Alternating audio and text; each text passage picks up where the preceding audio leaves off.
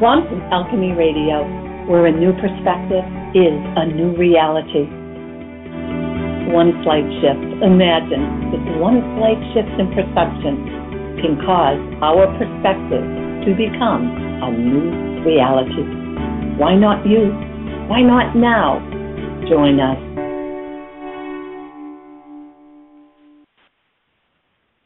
Hello, everyone, and welcome to Quantum Alchemy Radio. My name is Anya Sophia. I'll be your host for the next hour and a half or so, and I really look forward to having you calling in so that we can jump right in and go forward with some quantum alchemy laser coaching. That's right, laser coaching.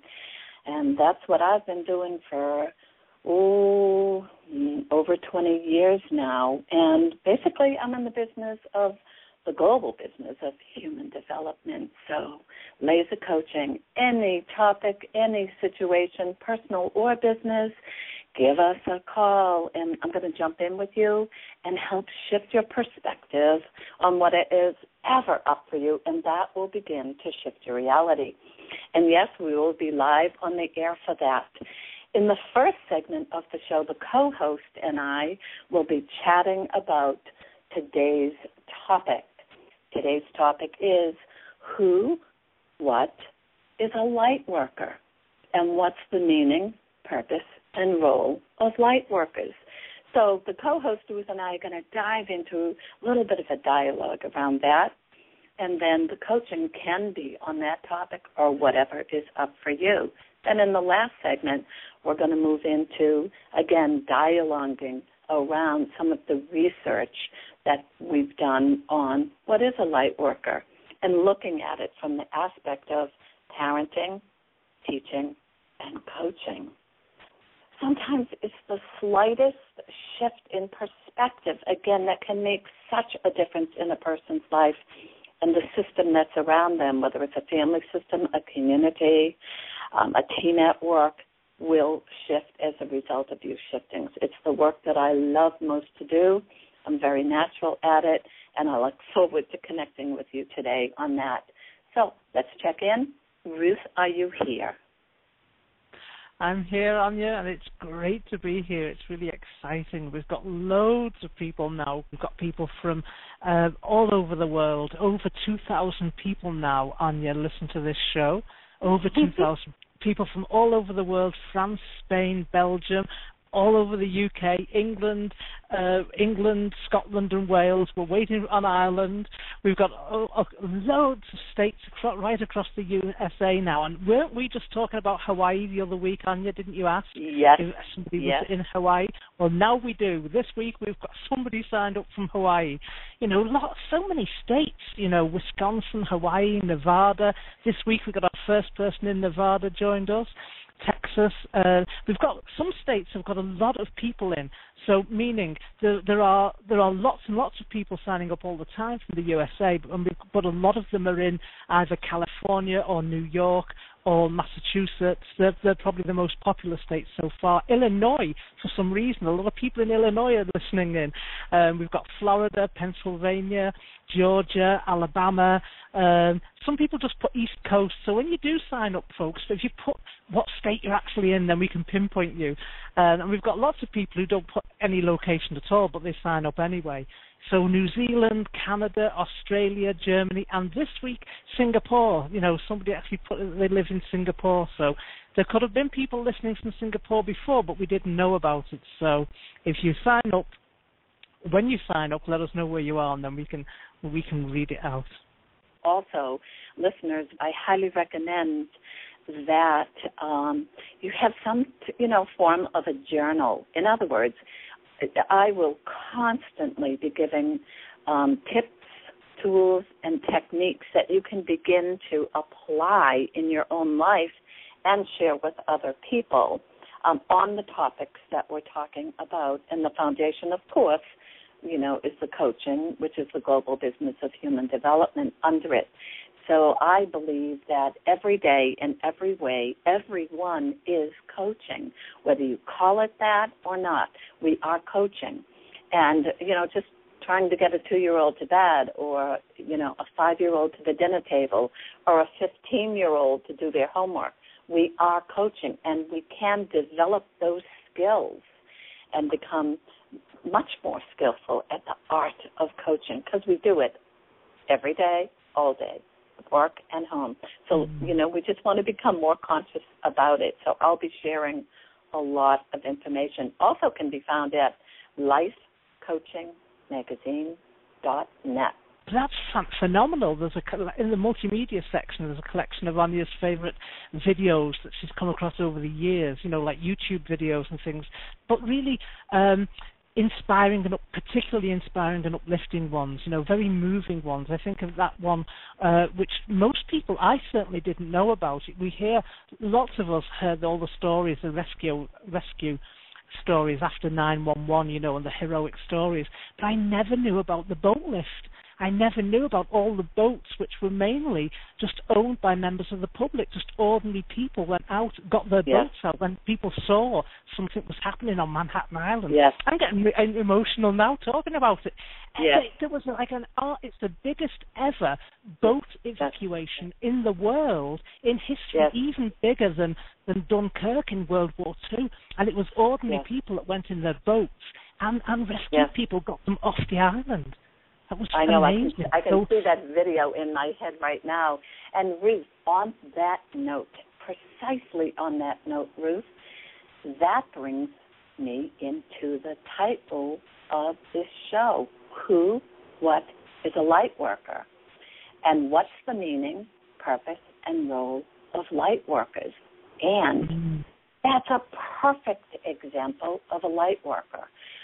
A light worker, um, if I just look to my own meaning of that in the moment, is no, not someone who changes light bulbs. Could be though. right. Okay. It's someone who moves through the world. Um, let's see, almost magnetically called up to situations where their energy will lighten up the situation. Now think about that for a moment using using the you know the the captains of the different boats that went out and got all the people from the 9/11 you know and moved them to the other side. They're called up to bring light or lighten up a situation and contribute through that light. Um, almost very, um, very like action oriented, Ruth. And something, for example, by action, I don't mean always doing.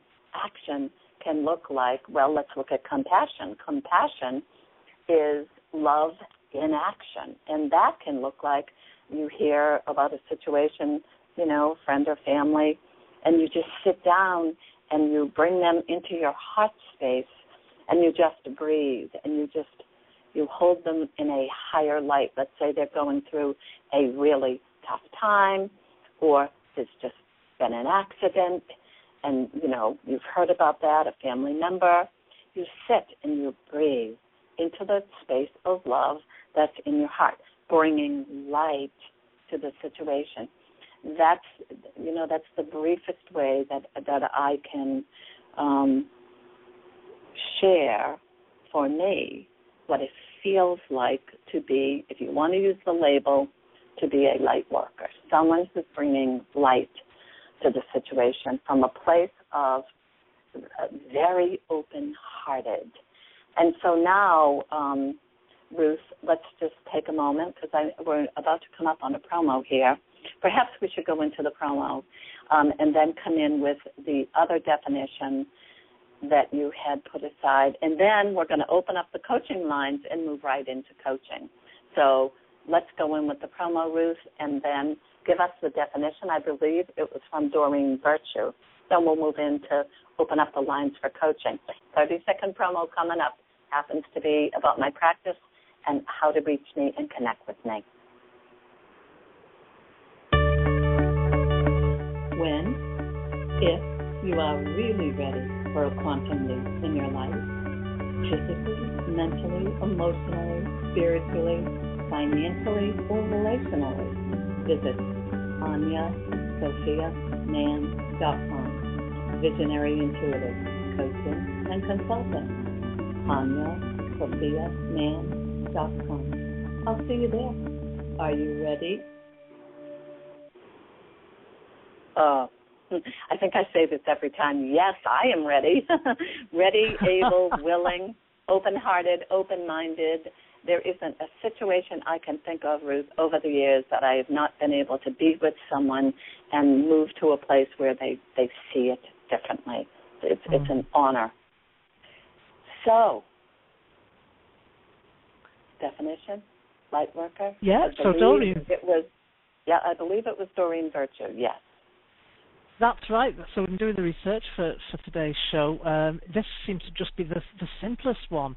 So Doreen Virtue's definition of a light worker is uh, someone who feels compelled to help others and deeply cares about the world. Mm. Mm. And it's natural. It's innate. It's it's just there. Mm. It's just there. It's just there within the being. So I think Ruth, let's open up the coaching lines and, and see who's willing to just step right in and play. Okay, so the first person uh, on the line today, the last four numbers of your num- your last four digits are six one eight one six one eight one. Hi, this is Anya six one eight one. Hello. Hello. Hi. Hello. Hi. This is Amy. Hi, Amy. Where are you calling Hi. in from? I'm calling in from Pennsylvania. Okay. And if you um, just give me a little bit, Amy, just you know a little bit about your situation, and we will take it from there. Well, I um, I feel like my path is to be is to help people more and the career path that I'm in is not that way because nothing um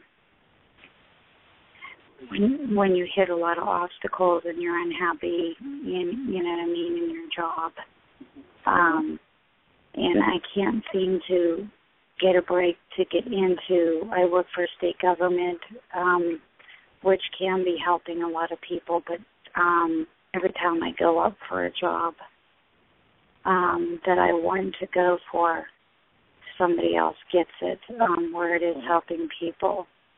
So mm-hmm. I don't know where I'm hitting my obstacles um, and where my blockage is at. Okay. So so are you ready? Yes. Okay, so here here we go, Amy. Um, so give me two things, just off the top of your head, two things that you feel good about within you when you're at work. Two things you feel good about when you're at work. It's a way of um, being that you are at work and you feel good about it. What is it? Two things.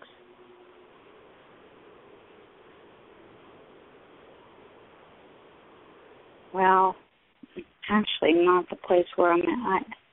I, I when I'm helping people, but actually, the environment okay. where I'm at is where where. Mm-hmm. that's mm-hmm. where I'm hitting into the roadblock. Right. Okay. So I want you to go to the place of when you're helping people. Give me two things that feel good when you're helping people? What's what in you? What happens, and what are you doing when you feel good when you're helping someone? What happens? Um, Forget your environment right now.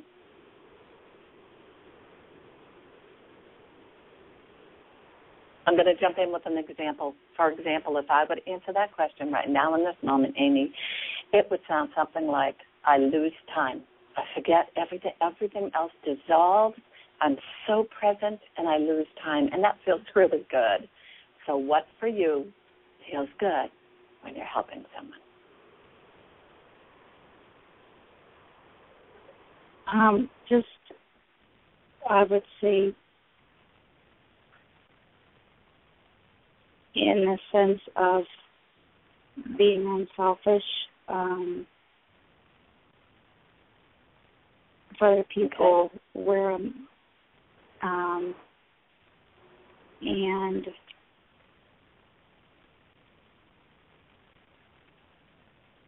let's just stay right there. So, did I hear you correctly, Amy? The innocence of being unselfish. Yes. Innoc- yeah. Okay. Beautiful. Right. Let, we're going to work right here. So,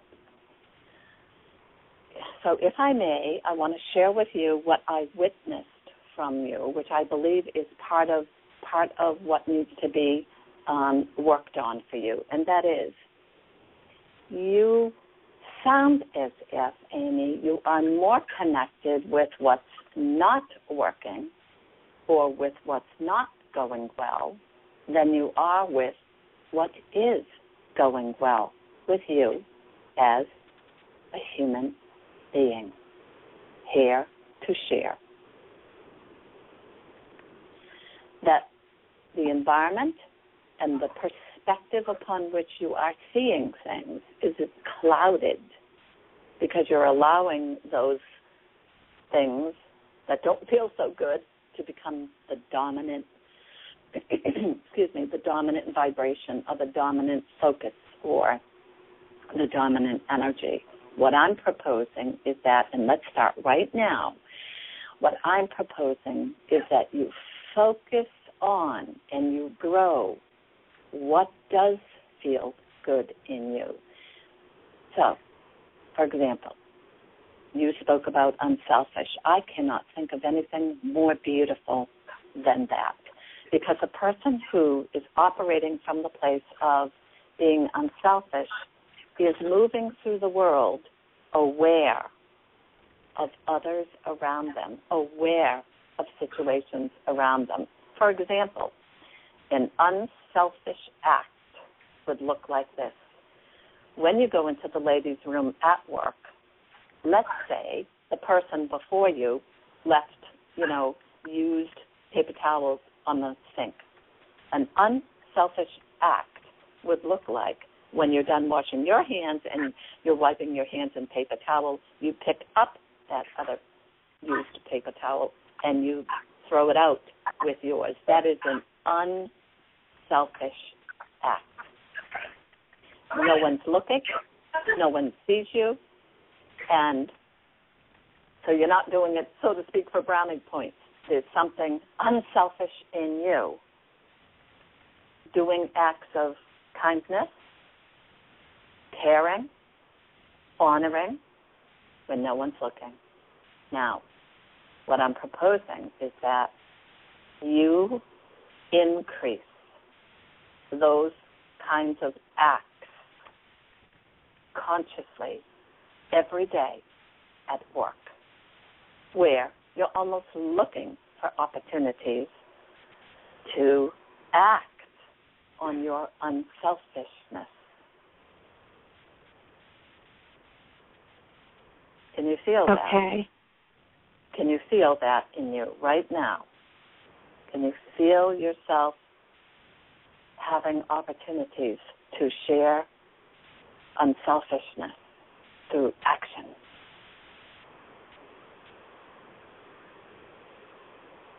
Feel yourself okay. at work. That's right, right there. I heard your I heard your throat, your throat chakra open up. You're very receptive to this idea right now. So even more, go deeper even more and feel yourself acting unselfishly at work, with coworkers, and now actually bring it into the actual work that you're doing, whether you're on the phone or whatever, you know, or seeing people, you know, in front of you as whatever your business is. See yourself being un- unselfish with them. What would that look like? Okay. What would that look like?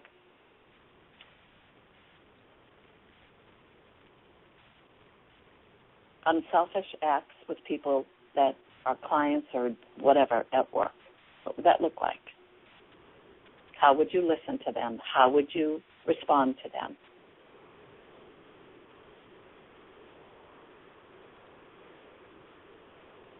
Um, going above and beyond.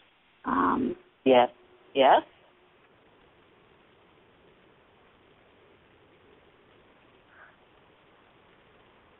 One more. That wouldn't be part of my normal job. Mm-hmm.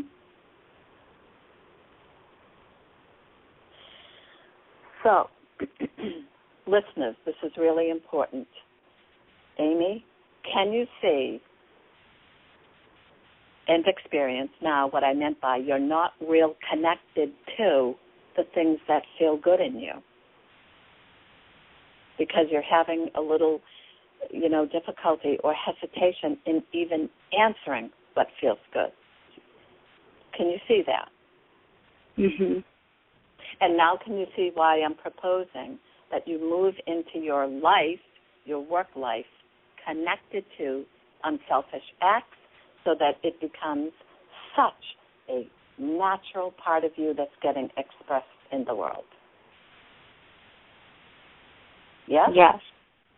And so what's going to happen as a result of that, I can only imagine, Amy, but my sense is that you will start to become more full in a very positive way, more full of yourself. You know, the the light part of you, the light worker, if you will, part of you, the one who is being moved from within. And as a result, your outer environment will change. People will start to respond to you differently, and you will start to feel good about what you're doing. And in the feeling empowered in you and in what you're doing, several things could happen. You're either going to one day wake up and go, you know what, I'm going to seek out another job so I can even be more of a full expression of this, or the people around you at work are going to notice you more, and something will come up as a result of that, whether it's a promotion or whatever. Point is, can you now, in this now moment, feel just by talking about this? Feel how you can be different at work by being more of who you really are. Get your attention off the environment and put your attention on the environment of you. Can you feel that? Yes. Yes. Are you willing to do that? Yes, I will. And so, what that will look like, listeners, is actually bringing a light into a shadowed room where the light is dim. She will be the light going into what looks like uh, an environment full of shadows. Can you see that? Yes. Awesome. So, in the light of who you really are, that's how you're going to show up at work. That one small conscious shift will make a world of difference, Amy. So good for you, yay for you that you're willing to try it. And the thing I'm curious about, Ruth, is I am really curious about in segment five, or actually segment four, when I come in with um, the conscious journey tenant and see what that tenant is for the day. I have a feeling it will resonate with Amy. So, Amy, I look mm-hmm. forward to you connecting back again and, and sharing with us how that slight shift in perspective can make a world of difference in your work. Thank you for jumping okay. in. Thank you okay, for jumping thank in. Thank you. You're very, very welcome. And so, Ruth, where are we now? Do we need to jump in with a promo or scoot into another call? You've got time to coach somebody else, yeah? And so okay, great. everybody, let's, let's go for it. If, if you're listening, there's a little bit more time for coaching today because the show's a little bit longer with the astrology piece at the end. So start calling in. You know, there's room for more today. And the next person in the queue Uh, your phone number is 9721 9721. Oh, hello. Um, yes. Uh, hello. I'm listening to a show. Yes, hello. Sorry, I didn't mean to give a greeting. Hello. Um, I've had a sense of um, being in touch with many different things since I was a child. I've had many um, many visions um, that have come to pass since then. Uh-huh. But that has problems. Um, because there are times you want to shut that down. Yes. Uh, there are times you need to take care of yourself. Yes. And it's very difficult when, you know, you have visions even when you're sleeping. So it, it, it's it's hard to Yes. Yes. give yourself a little bit of, of rest and break from Yes. all of that. Yes. Yes, I hear you. And let let me jump in and be with you on this. And um, what's your first name and where do you live? My name is Risha, R I S H A, and I live in New Orleans, USA. Here, I'm here in So L I S H A Lisha? R I, yeah, R. R I R I S H A. Okay, and Risha and you're in New Orleans. Yeah. Yes. Okay, so I hear you. Okay, and so your question is what to do about the visions that you're having that sometimes are disturbing, but they come and, and go at times that, you know, are inconvenient or, you know, you're not interested or no, not now, correct? Yes. And that's been going on since you were a child, correct? Yes. Yes. Okay. I had many sleepless nights even as a child. Yeah. Mm-hmm. Yes. So here we go, Risha. Here we go. And listeners, by the way, there are especially the new children, you know, that are coming into the world, you know, whether as babies or smaller children, two, three, four, five, six, seven, right around there.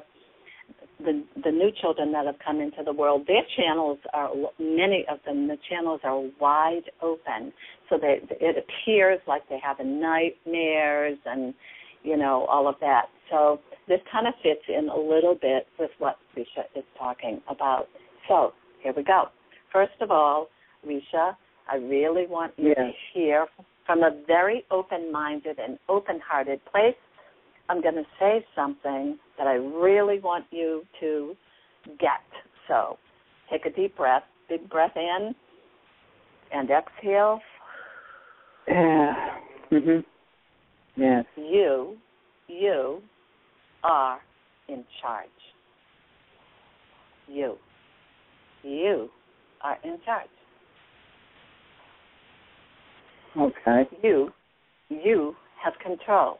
You are in charge, not only for what comes into your space, but how you be with that. Right? So, Okay. One word, extraordinarily powerful, and the word is no. It's that simple. Now, whatever comes into your space as a vision, let's say in the night, you know, visions come in or whatever, and you're aware of them. No, no, not now. No, no, not now. And you take your attention and you put it on something else. Okay. It's that simple. Right. What you right, what you put your attention on is you're growing it. So, for example, you can mm-hmm. there are a few things that you can do when you go to bed. You want to make sure, for example, you put your the palm of your hand on the third eye area of your forehead. You know, that space between your eyes. You just put it and then you take your other hand and you put it at the nape of your neck and you consciously consciously if you will close the door close the window whatever image whatever image comes to you so that you're actually closing it it could even be a flower you let the petals fold back up and they become a bud. So you're consciously doing that before you go to sleep. Yeah? Right. And so then and so then if there you know are little bleed throughs, if you will, or the visions start to Mhm. come, you absolutely can say, No. No, not now. And put your attention on something light filled. Whether you see a a flower with sunlight coming through it, that's all you do. You ju- it's that simple. Okay. Does that resonate? I have. Yes, it does resonate, and I also have, have one other. Um, I'm empathic, and Yes. somebody will tell me I have a migraine headache. Mm-hmm. Okay, I'll just if I'm on the phone with someone or someone's around me and they have a migraine headache. Well, Mm-hmm. within minutes, I have a migraine headache. So I absorb a lot of energy from people, and they don't necessarily have to be right there. Okay, so here we go. Here we go. Here we go. Risha, here we go. I'm going right back into the space of you are in charge. This is the most important Okay. message that you need to get right now. You are in charge. You are in All control. Okay, like so your system Yes. Yes, your system picks up that headache. You empathically feel it because we're all connected. You know, here we go again, Ruth, to the light. You know, the light worker definition. We are all connected. We we there's Yeah. proof of it. Um, you go back to the first radio show when we did the the show on that. There's proof. So all it is, Risha, is information. You go, oh, that person has a migraine, and then you say, no, not mine and release it. No, not mine. It's Cool. that simple. Simple. It's- Okay. It's that simple, Risha. So from this moment forward, your new best friend in the whole world is the word no. I like that. That is Okay. so true. I mean, it really That's is. You right. can communicate with yourself. I mean, really give it to yourself. Absolutely. To shut down. Absolutely. Right. Okay? So there's the nothing happening. up. Right. That's right. There's, and and Risha, the other important piece is there's nothing happening to you. It's just happening, and you happen to be aware of it. And if you don't want it, you say no, not now. Just like if you're watching TV, Right. yes. And what happens if you're watching TV and this, you know, horrible horror show starts playing? Click. Right. Exactly, because Right. you don't want it in your mind stream. It did not take you over. You're in control. Your new best friend is the word now. Got it? Okay. Awesome, Risha. Thank you so much for calling in. Thank you in. so much. All Oh, right. you're Thank very, you. very- wonderful you're- show. You're very, very welcome. Thanks for your help. All right. Have Oh, a you're great very- day. Thanks. Yeah, you're very Bye-bye. welcome. Bye bye. Okay. Bye Bye. Bye. So, callers looking forward, um, let's keep the ball rolling here. It, it's so simple to have just the simple shift. Something opens up. So, Ruth, over to you. Shall we just jump in a little bit more around today's topic and just chat a little bit more about what does it mean? Who, what is a light worker? What's the meaning, purpose, and role of the light worker? And maybe using Amy and Risha a little bit as an example. it's a very interesting topic this this term light worker Andy because I was curious when this word first came into our language you know it's it's interesting language isn't it because it's like one minute um you know there's no word and then suddenly this word pops into the language and Right. so I did a little bit of uh, research and on uh, Amazon and um because I was curious about when when did this when did this um, word come into the language. So I, I just uh, typed light worker in Amazon to see yeah. how early were people writing books about light workers, how early were people talking about light workers, and I was surprised to find the earliest book I could find. I'm not saying, in case anybody's listening, saying, "Hey, I, I read a book years ago." The earliest one that I could find on Amazon at the moment was written in 1991, and that was called mm-hmm. "A Call to the Light Workers" by Rhea Powers. So I think way back in 1991, uh, it would have been considered pretty uh, pretty woo woo, you know, back in 1991. Right. And and um, maybe even the word light worker is still thought of as a little bit woo woo. So I thought to maybe come at it from a different angle. And mm-hmm. if if what Doreen Virtue says, that light worker is, is people who feel compelled to help others and deeply care about the world. You know, I think there's a lot of people out there who feel that, like Amy yes. and like Risha, but they might not be calling themselves light workers. So, of course, guess what? There I am on Google. And I found evidence again, you know, in unexpected places from the world of marketing. So, you know, marketers are always trying to predict people. What are people like? What are people wanting? Where are people going to go and spend their money? You know, so they know, well, they probably know before the psychologists do, you know, the, the latest trends in human, uh, human marketing, and yes. he said, human consciousness. And this term, this, uh, this, there's an acronym that they're using to to segment, you know, to target part of the market.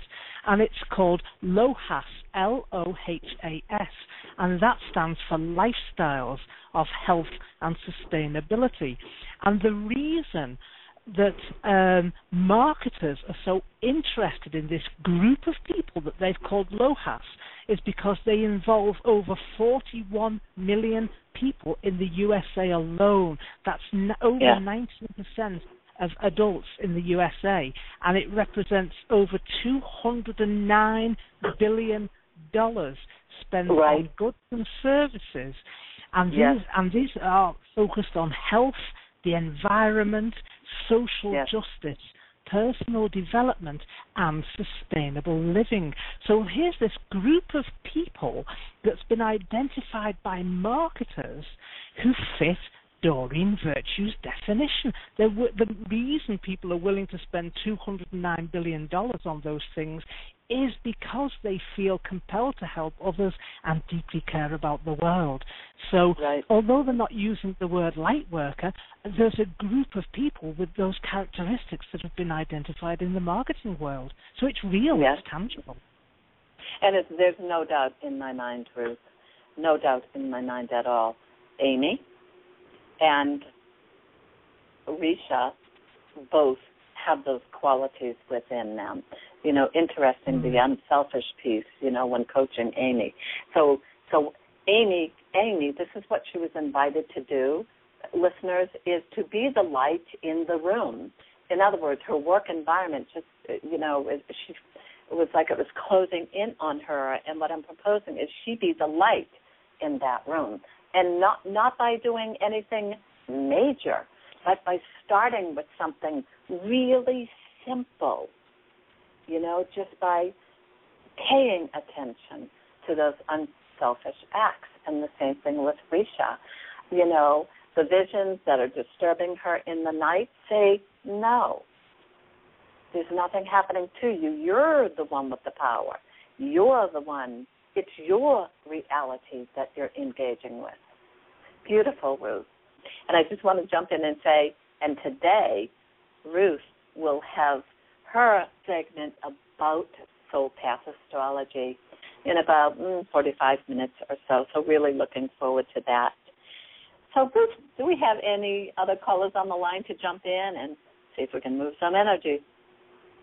Yes, we do. The next number in line is 8364. 8364. You're on with Anya. Oh, hello. This is Danielle. I'm calling from Woodland Hills, California. How are you, lady? I'm very well. And tell me again where you're calling in from, Danielle. Woodland Hills, California. And we have the same oh. area code. Oh, excellent. Excellent. and so, yes. are you driving in your car? Are you driving in your car, Danielle? Yes, I am. I'm just Okay. now pulling up to the location I was going to, so I'm- now I'm pulling in my parking space. Okay, great. Awesome. Perfect timing then. Perfect yes. timing. So Danielle, just give me, uh, you know, a little bit about what it is that you want to just bring into the center here, and we see where it goes from here. Well, actually, I was just calling to listen into the show. Um, I am a Reiki master, and um, I I make um, Reiki infused handmade jewelry, and I work with crystals as well. So this was quite interesting. The title of Light Workers, and as a matter of fact, the book that you mentioned from 1991, Light Workers, I have that book. So I thought it was quite interesting that you guys said that was the earliest book that you'd found. Right. Right. I think right. maybe there was something prior to that. Maybe they called it something else, but it still meant light workers. Mhm. so what would be what would be interesting in addition to you know getting you know to the place of, of where we can shift something with you i'm curious would you be willing to just in the moment danielle share what what you know a definition for light worker might mean for you given that you're a reiki master and you infuse you know reiki energy into jewelry so what's your idea of light worker Well, you know, light is energy to me, and everything is energy. So, light worker, energy worker, um, you know, God or however you call him is the light. You know that, and he, or he, she is in everything, um, and to be filled with that on a constant basis is wonderful. Um, I Uh-huh. believe a light worker is like a like you said, a way shower um, to open people's eyes that have no clue. I mean, there are some Yes. people out there that I've spoken to that don't even know what a chakra is. You know, Yes. so I believe um it's it's opening people's eyes and and expanding their horizon to know everything that's out there with regards to energy and healing and and love. Everything is based on love. You know. yes Um, so that would be my definition of a light worker. Um, and healing, you know, healing in all aspects, whether it be physically, emotionally, spiritually, or mentally. Um, yes you know, we all need healing of some sort. Um, that would be a light worker to me. Yes, Yes. beautiful, beautiful. Um, hmm Those that are here to give themselves. yes, that that that is beautiful. So Danielle, is there anything I can support you with? Any question, personal, professional? You know that I can maybe shed some light.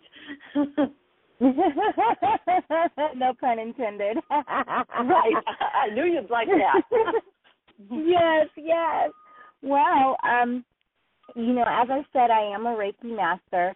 Um, my angels I and guides and Father God and my ascended masters, um, they felt that I was ready ready for this. I, I didn't think that I was. But um they felt that I was ready for this. So um it, way was open for me to not just to become a Reiki practitioner but a master at it and I'm so grateful to that. The way that I found Reiki is due to my own illnesses and looking for a way to heal because the doctors said there's no cure and that equals heal from within to me. You know, so um being being um thrusted into this position, I know that I still have a huge fear of success um, that I've been trying to work on and um, and you know release um, here lately, especially the past month, um, and so that I can move forward, you know, with my Right. business and to help people and to open their eyes further.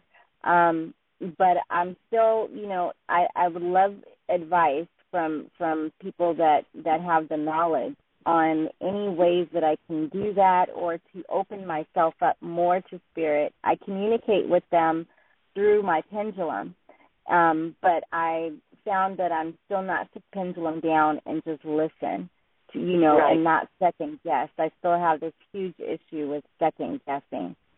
And um Okay. Looking So you yeah. ready? Can I can I come Yes. in with you now? Okay, great. Here we go. Mhm. All right. So first of all, Danielle, first of all, we need to take a look at the word success. And by the way, listeners, this is going to be one that fits a lot of us. It's moving through the stamp of the label of what the word success means, okay? So what does success, and take a moment, Danielle, what does success look like, sound like, feel like, mean to you? Now, I don't mean going forward. I mean your past exposure or ideas about success. Um, success to me means being not only good at what you do, but um, knowing that you are good at what you do, and henceforth being successful with it. Meaning, um, not. Huh, how can I word this? um, not holding back with it, um, Yes. not being afraid of it, um, Yeah. enjoying what you do, therefore it's not work. Um, Yes. Being fulfilled, being fulfilled with what you do. Yes. Um, now, and now what I'm hearing, what I'm hearing in this is you're not there yet and it's a future and what I'm interested in in this moment with you Danielle is what's your exposure been to success behind you? Who taught you what success had ought to look like? Um, specifically, my mother and her sisters. Um, Okay, so them. what what did it look like? What was your earliest exposure to success? Was it hard work? um, hard work and um Yep. And things, plenty of money coming in for things and and doing Yes. things, going places, physical Yes. things, Yes. and Yes. being told that without it you will have nothing. Yes. There you go. There's your conflict. Mhm. Okay? So there's your conflict. So, consciously or unconsciously, and by the way, listeners, we all have some version of exactly what Danielle is talking about. So we need to take a look at what was our early exposure to success? What did it look like? Hard work, lots of money. Without the money, you're nothing. Rah rah rah. And so now I'm going to go into being with Danielle and coaching her. So Danielle, I'm going to invite you in the simplest way. Lose any idea of being successful. Lose it right now. Just drop it like it was a hot potato. Lose any idea of I want to be successful in in my work. I want to be successful as a light worker. I want to drop it, lose it. Hot potato, ooh, hot, drop it. Gone. Yeah. Totally gone. Totally gone. No pressure to do anything or be anyone. That's exactly Totally what it is, is the pressure. The I know. That's So- it. Okay, let's not focus on that anymore. I want you to imagine yourself right now in your mind. Create an environment where you are stepping in to the most perfect day where you where you felt sunlight against your face or your body and you just went, Oh, wow, that's beautiful. And then you begin to notice the temperature, maybe a cool breeze or humidity, whatever is perfect for you in this moment. Can you go there and allow it? Yes. Yes. Yeah. I mean, right now, just me saying this to you, I'm already there in my perfect moment. Yes. Um, I, I I can smell the air. Okay, so be in that perfect moment. Just be there right now. Okay. And this is let me let me be with you for a second. This is oh, here we go. Here we go. This is Danielle your perfect life. Hmm. Right there. Hmm. Yes. Right there. This is living your perfect life. Feel it. Now, in that space of living your perfect life in this perfect moment, it doesn't mean that, you know, clouds don't come in, but you remain connected to that sun and that sensation of your perfect life captured in that perfect moment. Mm. And Yeah, from there, and and from there, you will not have to infuse anything or anyone with anything. You will emanate the frequency. Yes. Yes. You can say any words you want with the person. You you can move, you know, move your hands whatever way you want with the person. That's all just to distract the mind. You're already holding the vibration right here, right now. And in terms of the pendulum, you are the pendulum. Hmm. You are the pendulum. Now allow yourself, allow your body to become to become that pendulum and connect to it. It'll be in the solar plexus area of your body, a little bit above and a little bit below the navel, and you will see, you will just feel it. For example, you can walk into a store and say, "Okay, which aisle is the the tomatoes?" And you're you'll just move your body, you'll turn it a little bit, and you'll feel like a tug, and you just follow that. You will connect and hook up like a pendulum. You are that pendulum. Does that make sense? Yes, it does. Yes. Okay, as far as the perfect day for you, in that perfect moment, and emanating that out as your perfect life, can you feel that? Yes. Okay, now say the word success. Success. It's just too heavy. Mhm. It's too heavy. Yeah. Drop it. It's too heavy. Now say, now say, my perfect life. My perfect life. Yeah. Can you hear that, Mm. listener? Can you? Yes. Yes.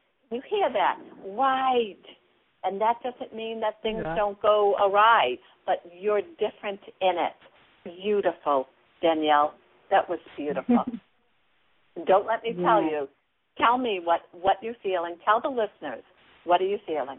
And and if it's nothing, and I feel the same as when I called, then if it's your truth, share it. What are you feeling right now? I I feel the bliss in my heart, like when you look at your child or or someone that you just love the most, and your heart kind of has that tickly tickly um, feeling, um, like Mhm. it, it's you can't reach. That tickly, beautiful feeling in my heart. I feel that, um, and that's the same feeling that I have when I'm opening my heart um, during my meditations that Spirit has asked me to work on. It's the most beautiful feeling. It's a love, a passion. Yes. That's what it feels like. Beautiful. That's what I feel like right now. Beautiful. Beautiful. it is. And then when you hear the word success, leave that in corporate America. It doesn't- Right. It doesn't suit you. It doesn't suit you. hmm Okay. My perfect life. I am living my perfect life. Let me hear you say that. I am living my perfect life. Fantastic. Great. Yay. Right. Perfect. Thank you. Thank you so much, Danielle, for calling in, and do join us again. And you know, Yes. we want Quantum Alchemy Radio to be contagious. So let your friends and the people you work with know. You know, give us a call. Call in for coaching, and it's been a joy to be with you. And I'm going to move into the conscious journey tenets, and it will be very interesting, very interesting Danielle, to see if anything resonates for you in this. So I'm going to move to that. Thank you again. Thank you so very much, ladies. Have You're very welcome. day. Namaste. Very welcome. Namaste. And so, Ruth, maybe just uh, say a, a few sentences, if you will, about what is what is the conscious journey tenets. Okay, so um, uh, so An- Anya was invited to write a chapter in a book called The View.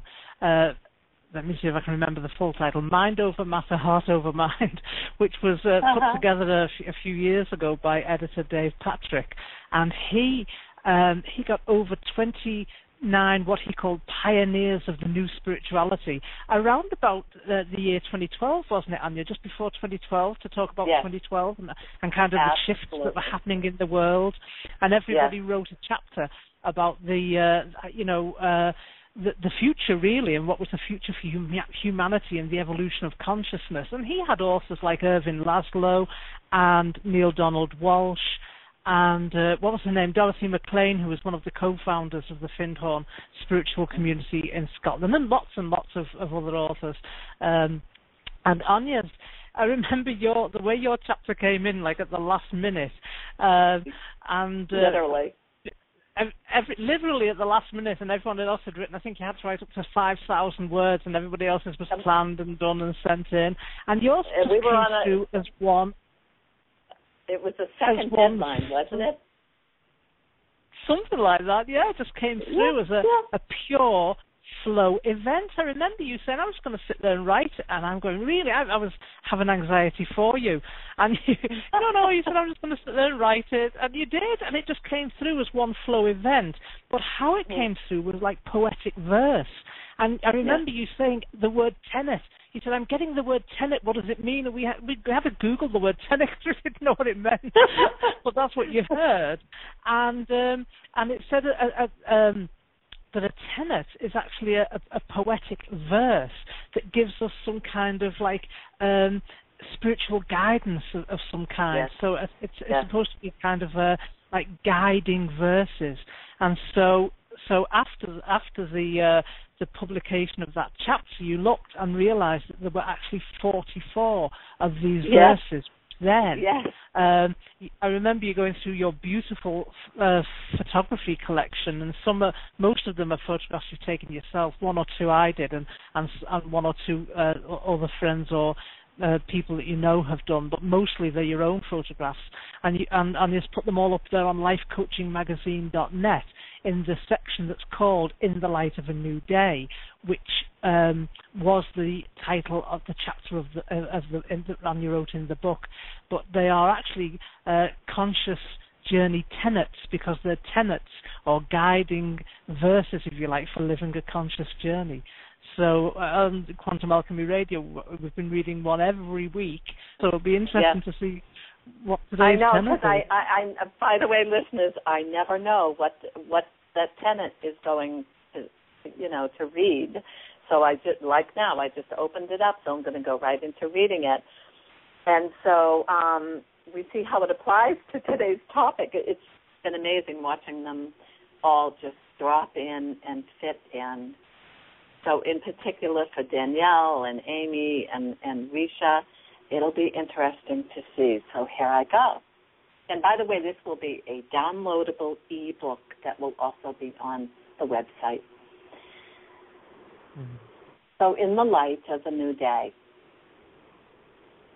in the light of who you are, contemplate in your day that every single situation you encounter has had, at some point, a human being involved. Where would we be without each other? If on every loaf of bread there were the names and pictures of the human beings it took to get that bread on your table, you would then have the true ingredients as opposed to just wheat and flour. Hmm.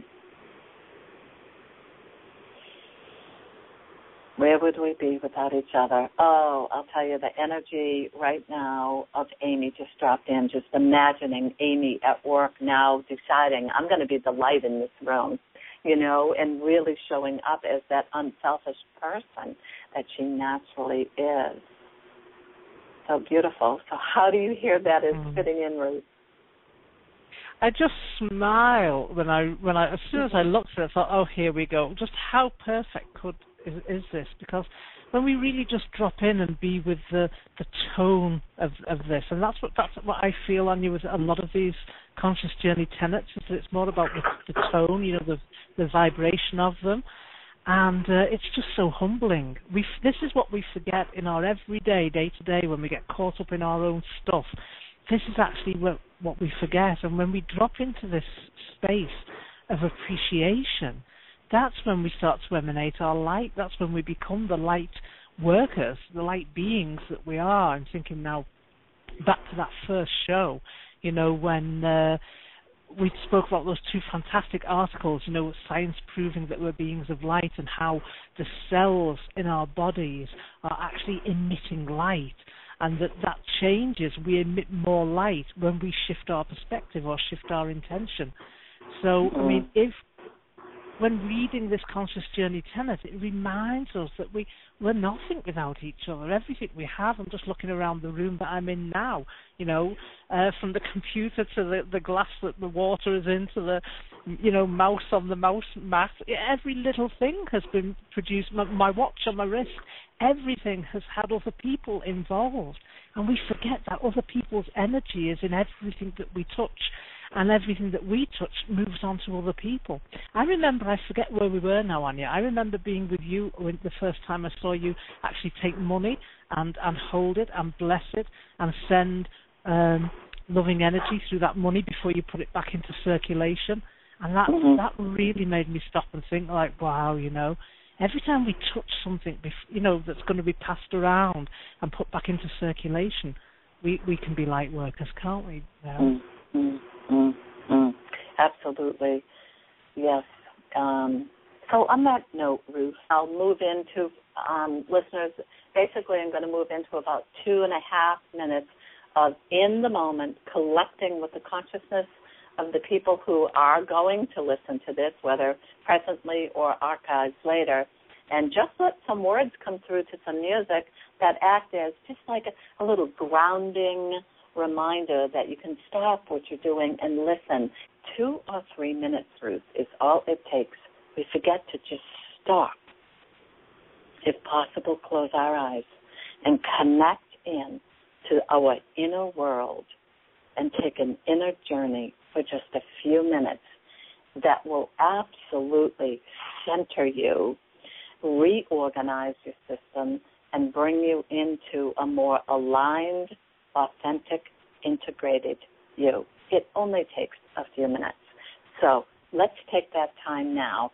So, Ruth, if you will just um, maybe number two, a little bit of music, and folks, about two and a half minutes. Let's see what comes.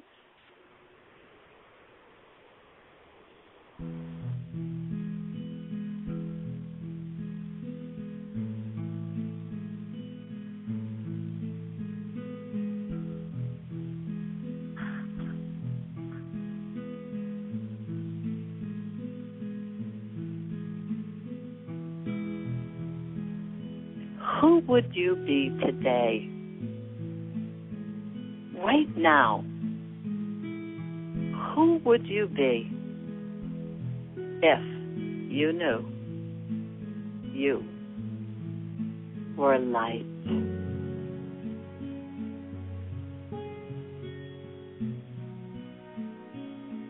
like a ray of sunshine in another person's life. Who would you be if you knew that? How would you act if you knew that your light can light up a room?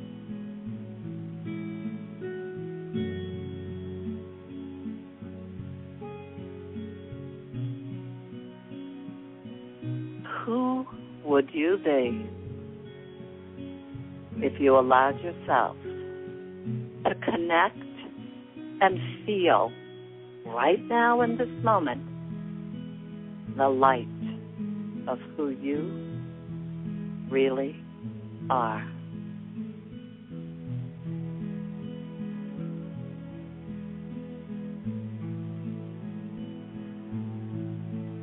What if you knew that you were here to lighten up everything in your life?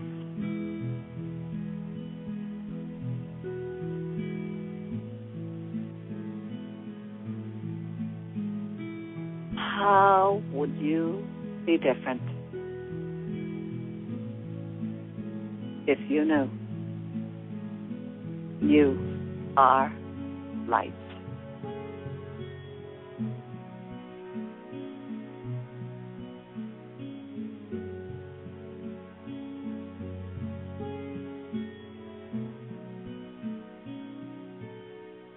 Yourself to feel it.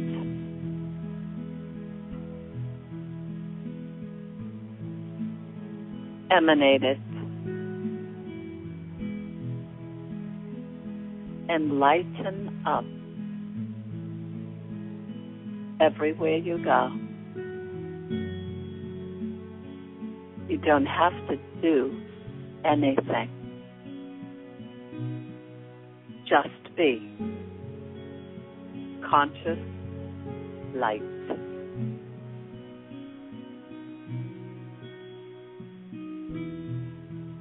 Right now.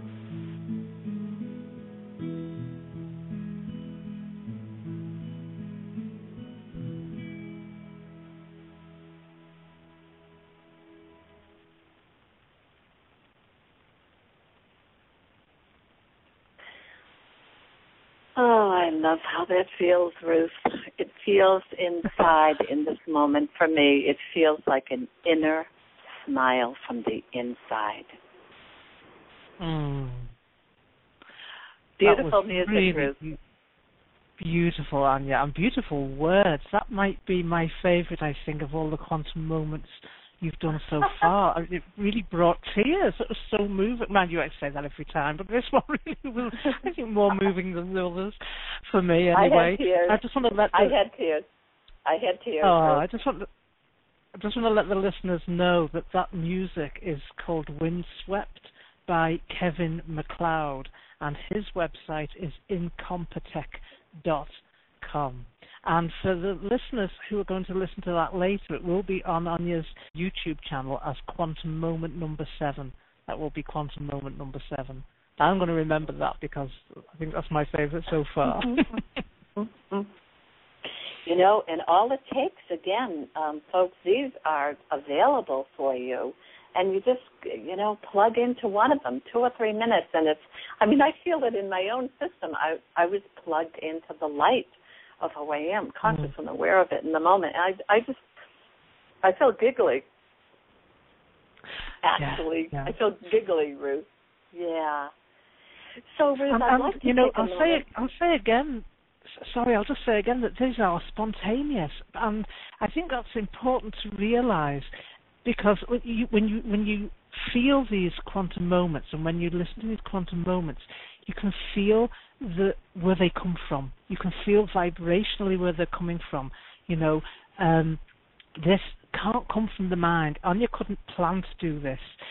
So it's the same. Uh, I, I've seen Anya work, but when Anya does workshops and events, I've seen Anya go into a room and totally clear the space. Anya connects with source energy, and it clears the space. Like I don't know if you've ever put a drop of um, detergent on top of like oily water, or you've seen that on the top of the TV, and it just goes.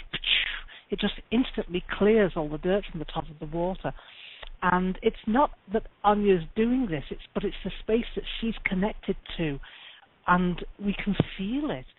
So um, if if you've got a blockage, I can feel listening to that quantum moment today any tension inside my head, any ideas I was holding on to that I was anything other than the light, just dissolved in that quantum moment. And this is what I've seen happen with people that Anya's working with, you know, and you can see the expression on people's faces change.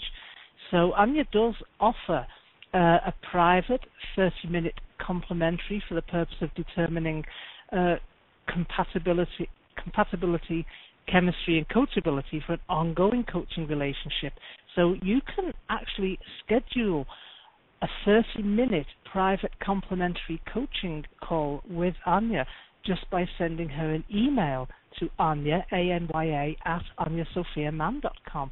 And I highly recommend everybody who's listening who has not experienced Anya's work personally to uh, contact her, connect with her, set that up for yourself because it really is too profound to explain here on the radio. We see a short, we see a short uh, demonstration of Anya's work with the people who call in, which is in itself is, is pretty profound. But what you don't see is that when you work with Anya yourself, it's customized, it's tailored uniquely to you. That energy is focused uniquely on you and your issues, and it's it's personal to you and so uh, it's even more profound, of course. So I just wanted to say that, and yeah, that just came from from nowhere, but. Uh huh. Uh-huh. And it sounds like you have personal experience, Ruth. well, I do. I do for people who, I mean, I kind of assume everybody knows, but of course there are many listeners who don't know that I was your client. I hired you as my coach um, and worked with you before we started to work together as, as colleagues on projects like Life Coaching Magazine and and, and uh, Quantum Alchemy Radio. I uh, I was your client for over three years, and so from my own personal experience, I just went through layers and layers and layers and layers. And so somebody, a client of mine, recently spoke to me about peeling the layers, and she said, I didn't realize those layers can grow back again.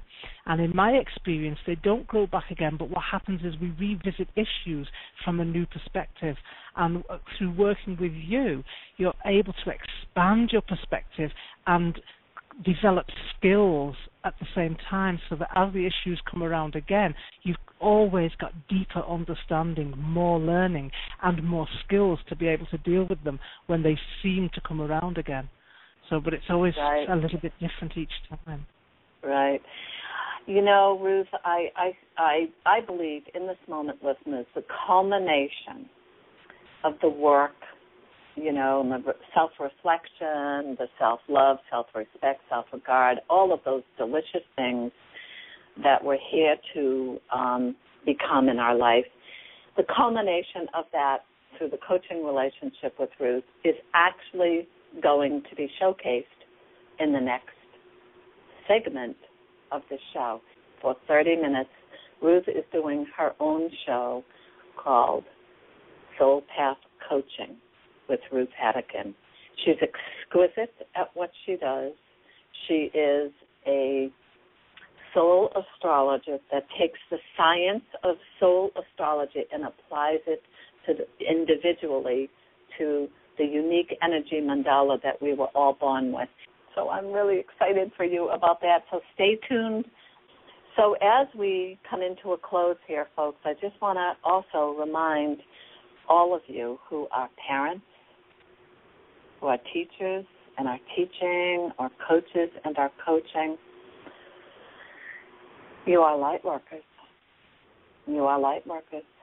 And the difference you can make in another person's life when you are connected to the light of who you are is profound. And when you start living from that place, you shift the relationship with yourself.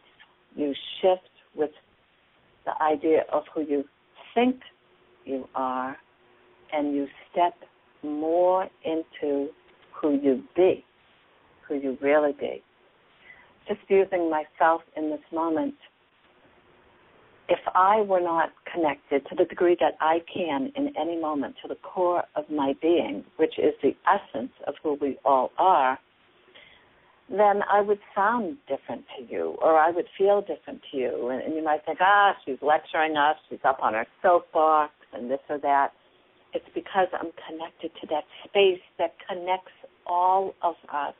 That's the beauty mm-hmm. of it. We, we as light workers, we are all of us, all of us in the light are connected. Ruth, maybe to say a sentence or two before we move into your show uh, you know, weaving it, Ruth, especially with show number one about about light. Well, we don't we don't have a lot of time, but yeah, especially with show number uh, one. I mean, science has proven now that we are beings of light, that our cells are emitting light, and that more importantly, information is carried on light. So our cells are singing to each other in every moment of every day. And we can make such a huge difference as light workers in this world if we remember that and just change in an instant how we're thinking about somebody, how we're thinking about what we're doing. We will start to flow energy and shine our light differently in that moment. Mm-hmm. And it emanates, it's palpable, and it can be felt. And it, and I trust and I have great faith that some of you, most of you, can actually feel that light emanating right now because it's resonating to who you really are. So here we are, folks. Again, thank you so very much for listening. Spread the word, Quantum Alchemy Radio. We want to become contagious. And if you want to stay on to listen to Ruth's show, hang with us your soul path astrologer, RuthHadikin.com. If you're asking, who am I? Why am I here? What is my purpose? There are answers. You were born with them in your astrological mandala. Book a session with RuthHadikin.com. Ruth answers your deepest questions about your life and relationships. Book now, Ruth Hadikin.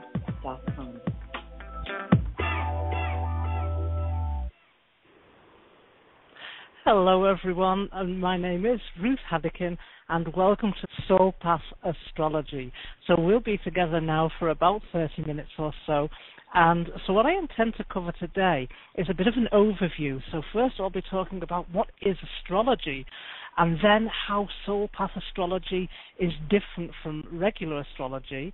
And then I'm going to talk a little bit about the basics of soul path astrology and how you can use it as a very simple guide to keep you on your soul path and life purpose throughout life. That sounds like a really big claim to make, but it will all become clear how simple it really is and how it, it really does work. And um, to, to uh, to show how it works, we're going to use a real life example today of Nelson Mandela. We'll be looking at his soul path astrology to see how he uh, shone the light of his soul throughout his life. Okay, so here we go then. So to begin with, what is astrology? There are so many misunderstandings about what astrology actually is. And a lot of people's experience of astrology is just reading in the newspaper, you know, that uh, you're a, you're a Cancer or you're a Libra, and so blah blah whatever it says is going to be for, for Libra this week or Cancer. But it's actually a very ancient science, and it is a science. Astrology is a science, and I'll say a little bit in in a moment about why um, astrology as a science. But first of all, let's look. This thing we love to do on Quantum Alchemy Radio is to look at the etymology, which is the origin of words. So the word astrology actually comes from the ancient Greek word astron, that means star, and the ancient Greek word logia, which means science or knowledge of or study of. So we can literally think of astrology as the science of the stars or the study of the stars. Now, if we want to contrast that with astronomy, which we currently think of as the science of the stars, the suffix nomi, meaning means management or measurement, that comes from the Greek nomos, meaning arrangement. And we can see that suffix used in words like economy, which originally came from the ancient Greek word ekos, which means house, because the original economics or economy was managing the household or, you know, the, making the arrangements for the household. And then in words like agronomy, which is managing the land. So we can see, once this is why it's great to look at the uh, etymology, we can see how astronomy is about measuring the arrangement of the stars, like how big the planets are, how fast do they move, how many light years are they from the Earth, and so on and so forth. And astrology is the science of the stars or the study of the stars. And one of my favorite um, astrology teachers said this very, very well recently. He said, Astronomy is to astrology what physiology is to psychology. Now, stay with me. Astronomy is to astrology what physiology is to psychology. So, in other words, physiology studies the physical, the physical body and the physical mechanisms of the body, and psychology studies our mind and, and what it means to us. And so, likewise, astronomy tells us about the mechanics of the planets and the stars in the universe, while astrology gives us the meaning. And that's what astrology has always been about. Astrology has always given us meaning. What is it? Well, there's a comet in the sky. What does that mean? There's that bright light in the east. You know, the three wise men followed the star to, you know, to find the the stable in Bethlehem. What does it mean? There's a bright light in the sky. Something's different. What does it mean? Astrology has always given us the meaning. So, how is soul path astrology then different from other forms of astrology?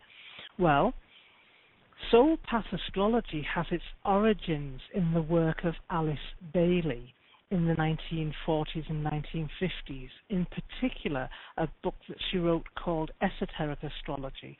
But that was only a se- one book in a series of books which she called A Treatise on the Seven Rays. And since then, um, that's been further developed by contemporary modern esoteric astrologers such as Alan Oken. So, first of all, it's important to understand that soul path astrology, in the sense of which I'm talking about today, is actually a branch of Western astrology. So it's not to be confused with other systems of astrology, such as Indian or Vedic astrology, um, Tibetan astrology, Vietnamese and Chinese astrology, which you might have heard of, you know, um, I think it's the year of the horse that we've got coming up. You know, they use they do use animal symbols, but they use different animal symbols than we use in Western astrology. So there are astrology is a vast field. There are many different systems of astrology, and they all have very different knowledge bases. And again, Alan Oken says it's good to not mix your cosmologies because they don't always work well together. Sometimes people will take parts of Indian astrology and ask a question of a Western astrologer, and it, it doesn't always work because they're actually different systems. So we're talking about Western astrology, and then within Western astrology, there are even different branches. So I'm hoping this is making things clear to people that not every astrologer focuses on every branch of astrology. So within Western astrology, there are branches such as electional astrology. You know, so that's where people can ask a question like, when's the best time to apply for a promotion or when should I get married? So an electional astrologer would draw up a chart and look at, you know, the conditions around the time and, and answer when's the best time for the person to get married or go for that promotion. And then there's horary astrology, uh, which where people ask specific questions. Now this sounds similar to electional astrology, but it's different because it's a whole system in and of itself and a very strict system. There are specific rules about interpreting the planets and and the positions of them. And people ask very specific questions like, I've, I've misplaced my watch, where can I find it? Or where am I likely to find my lost dog? And an horary astrologer will draw up a chart and get very specific answers. And it's it's an, I'm not an horary astrologer, and it fascinates me. I, it's like magic to me how specific and how correct and accurate the answers can actually be. But that in itself is a, a lifetime specialty. People study for a lifetime to become an horary astrologer. And then there's mundane astrology, which a lot of us will have experienced recently. Uh, it looks at world affairs, the economy, the weather. So you know when you've seen in, the, in maybe in the Sunday newspapers, um, this is going to happen in July, that's going to happen in October. You know, is the stock market going to crash? Uh, is the weather going to improve? Is there still going to be, you know, really severe climate changes? That's mundane astrology that actually looks at what's going on in the world. And then, of course, there's predictive astrology, which we're all familiar with, which, as the name implies, predicts future events. So, there's an important difference between all of those branches of conventional Western astrology and other forms of astrology and soul path astrology. And that difference is that soul path astrology has at its core the spiritual truth of oneness. This fits in so perfectly with what we were talking about uh, in Quantum Alchemy Radio today about being light workers and that everything is light and we are all of the light. And this is the basis of soul path astrology.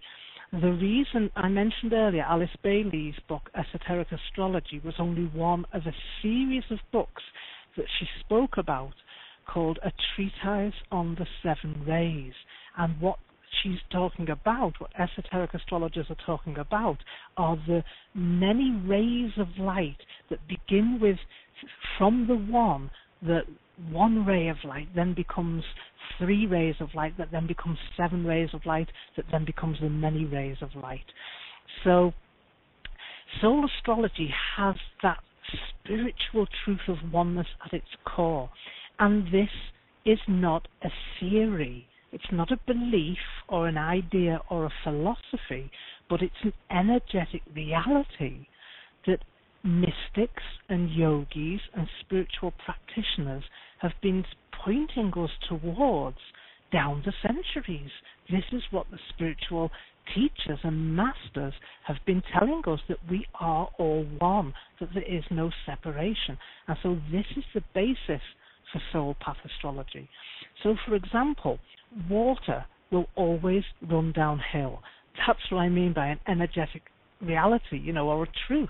We might have an idea to the contrary. You might have an idea that water flows uphill, but if we pour water onto a slope, we will see and experience for ourselves the, re- the energetic reality that it flows downhill, has a down, downward current.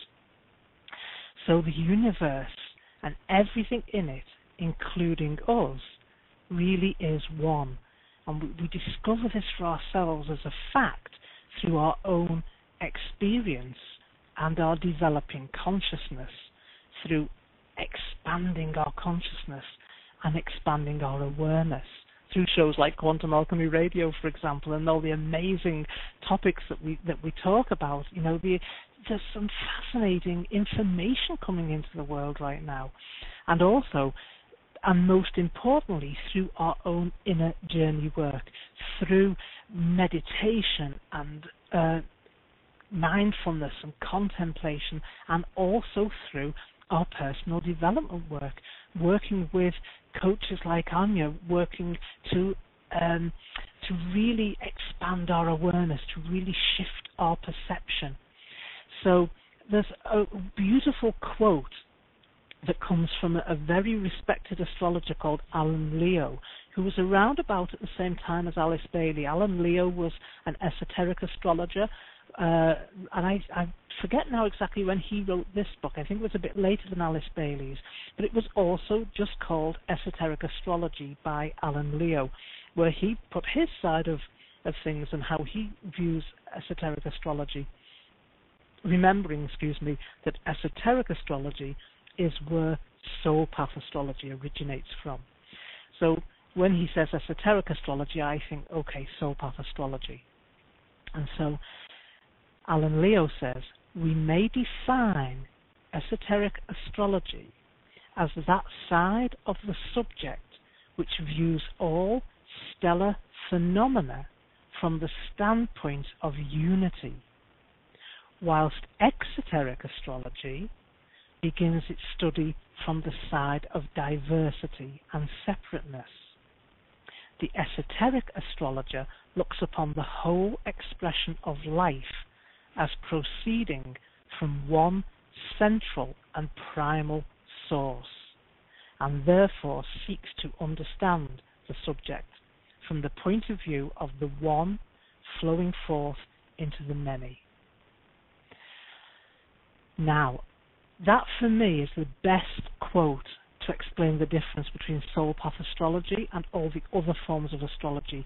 It cuts through a lot of the confusion about astrology. Now, it might sound complex and esoteric right now, but in practice, it really does bring simplicity. And this is because we're evolving from instinct through intellect to intuition. Now, the first time you hear that, you might think, what does that mean? As I, this comes from the Tibetan master. It was written in Esoteric Astrology by Alice Bailey. She was a channel who actually brought, uh, she was in telepathic communication with a Tibetan master who just called himself the Master DK.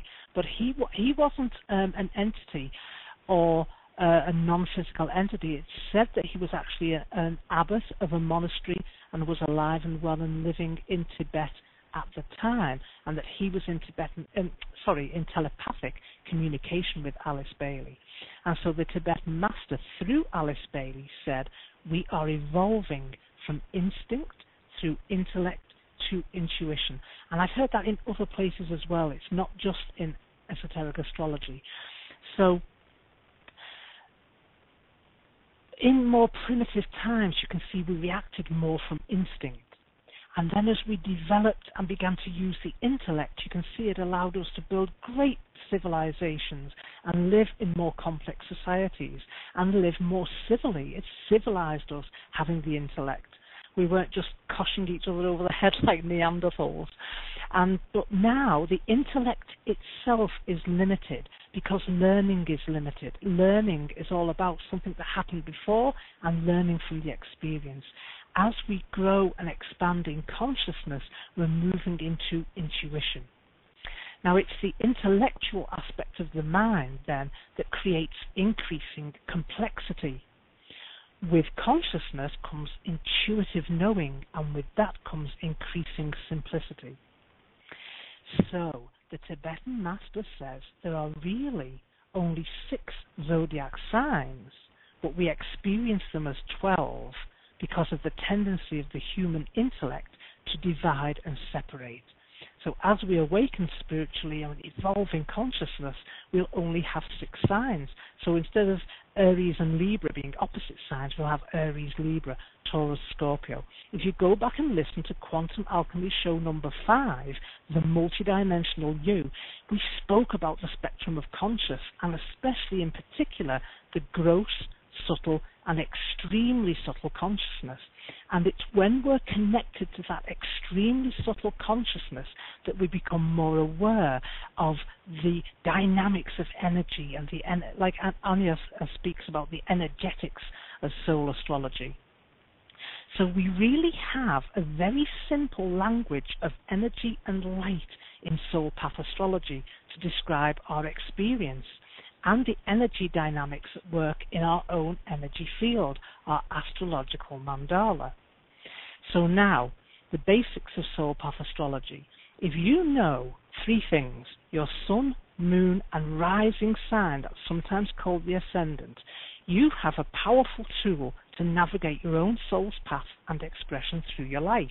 And there's lots of places on the internet that offer free charts. Just Google a free astro reading, and uh, you, you can get a free chart done, and that'll tell you what your sun, moon, and rising sign or ascendant is. The rising sign indicates your soul's essence. It indicates the light that you want to shine and embody in this lifetime. And this soul light is focused and expressed through the lens of your personality, which is symbolized by your sun and moon signs. So the sun and moon is the yin and yang of your personality. The sun is in the light, it's conscious. The moon may be hidden from you and unconscious, but it comes out in relation to others. Your friends and family might see your moon sign traits before you do. So if you imagine a flashlight, your soul's essence is the actual light and your personality is the lens. So while many of us might share the same soul sign, we'll express it through a different lens. And your soul light can only come through to the degree that your lens is clear. So the challenge for all of us, for you and me and everyone, is to keep our lens clear and express the highest octaves, highest vibrations of our sun and moon signs, and then the highest octave of our soul will naturally shine out into the world through a clear lens. So, to read an overview of the purpose of your soul sign, go to the blog on my website, RuthHadikin.com, and read the entry, Your Soul's Purpose. That gives a little overview of the soul's purpose of all 12 signs. And your soul sign, just remember, your soul sign is the ascendant or the rising sign. That's how you know which one your soul sign is.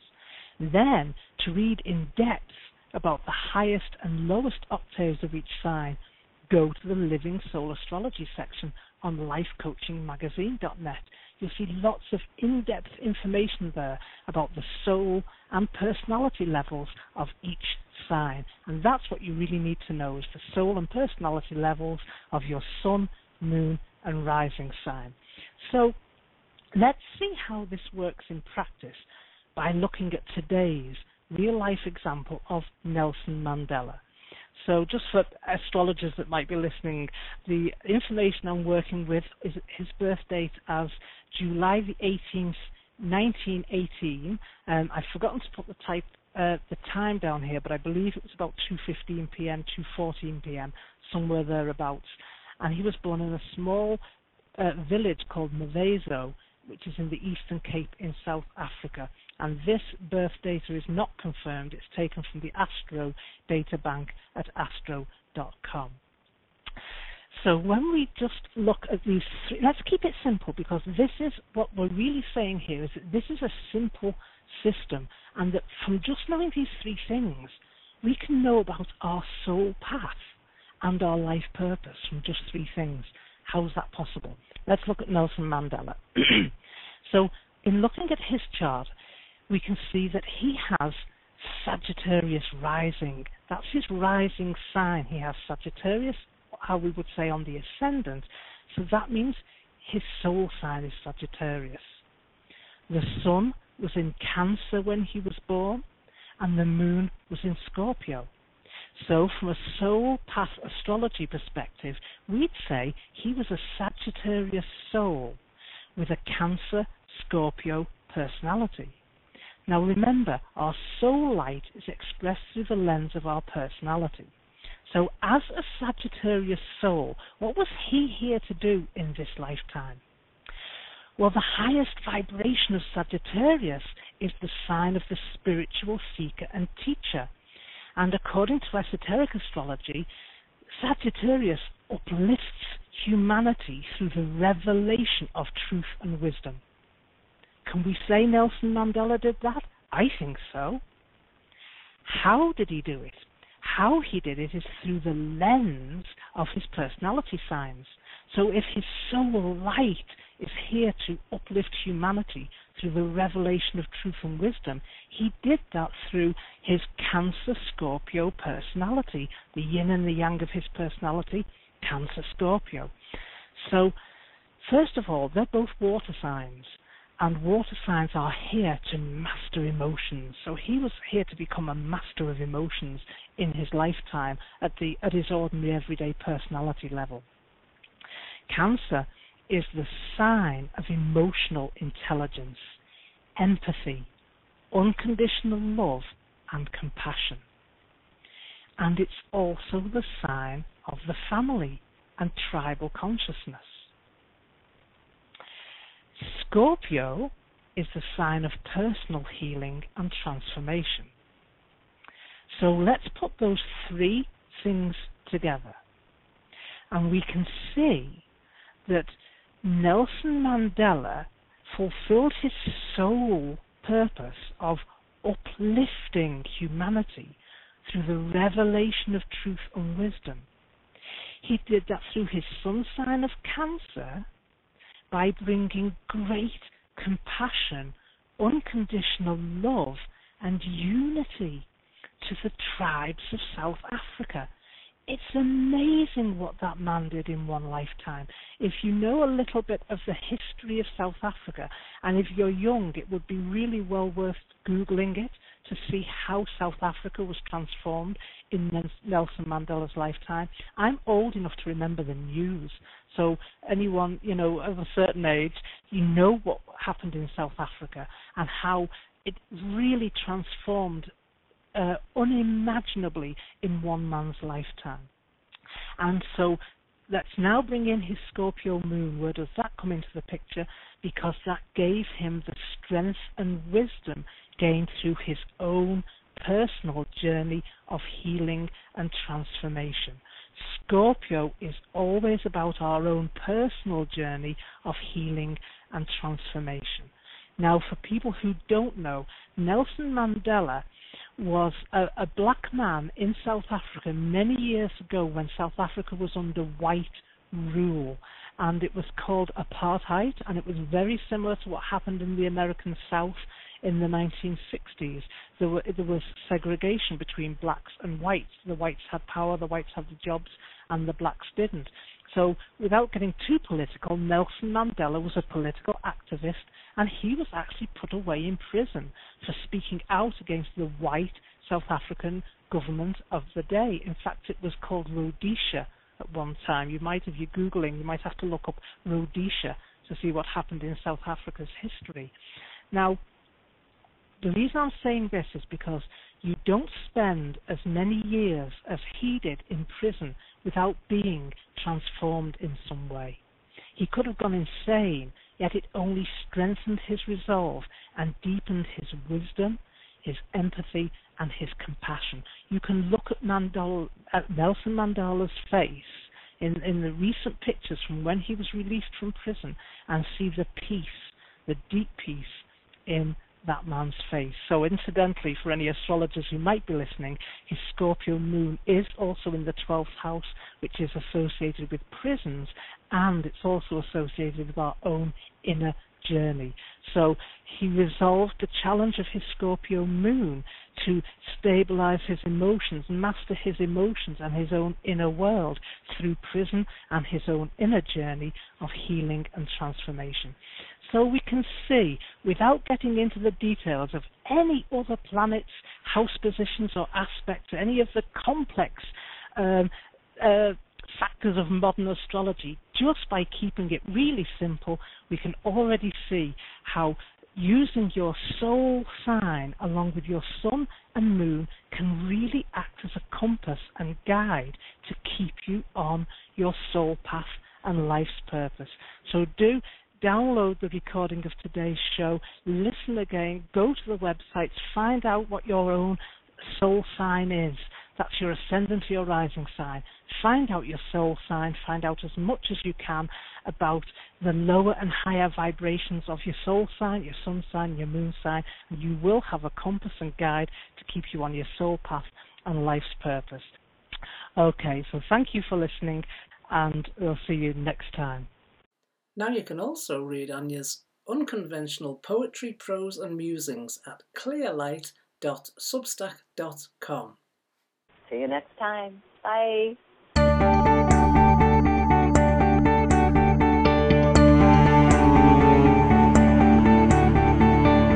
Thank you for listening to the Quantum Alchemy Radio Show.